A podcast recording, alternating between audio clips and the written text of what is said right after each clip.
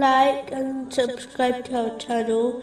Leave your questions and feedback in the comments section. Enjoy the video. Moving on to chapter two, verse two hundred twenty-four. And do not make your oath by Allah an excuse against being righteous and fearing Allah and making peace among people. A Muslim should never act in a way which displeases Allah, the Exalted, even if it contradicts their desires or oaths. Unfortunately, some Muslims are extremely stubborn when it comes to keeping their word, even if it leads to the disobedience of Allah, the Exalted.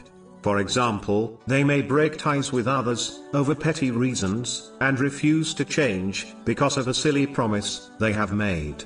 This only leads to enmity and fractured relationships, which contradicts the command in this verse. A narration found in Sunan An-Nasa'i number three eight seven six, warns Muslims not to fulfill their oaths in ways which displease Allah, the Exalted, as this oath is only for the devil. A Muslim should never be steadfast on the disobedience of Allah, the Exalted, as this is only stubbornness and has no part in Islam.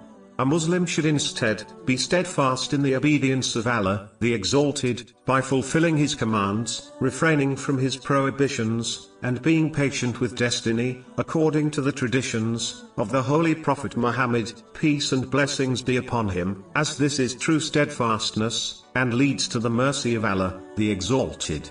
Chapter forty-one, verse thirty. Our Lord is Allah, and then remained on a right course. The angels will descend upon them, saying, "Do not fear, and do not grieve, but receive good tidings of paradise." The next verse excuses those who do not intend to make oaths in their speech.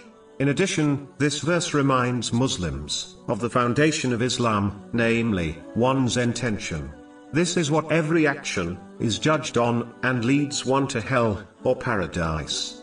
Chapter two, verse two hundred twenty-five. Allah does not impose blame upon you for what is unintentional in your oaths, but He imposes blame upon you for what your hearts have earned.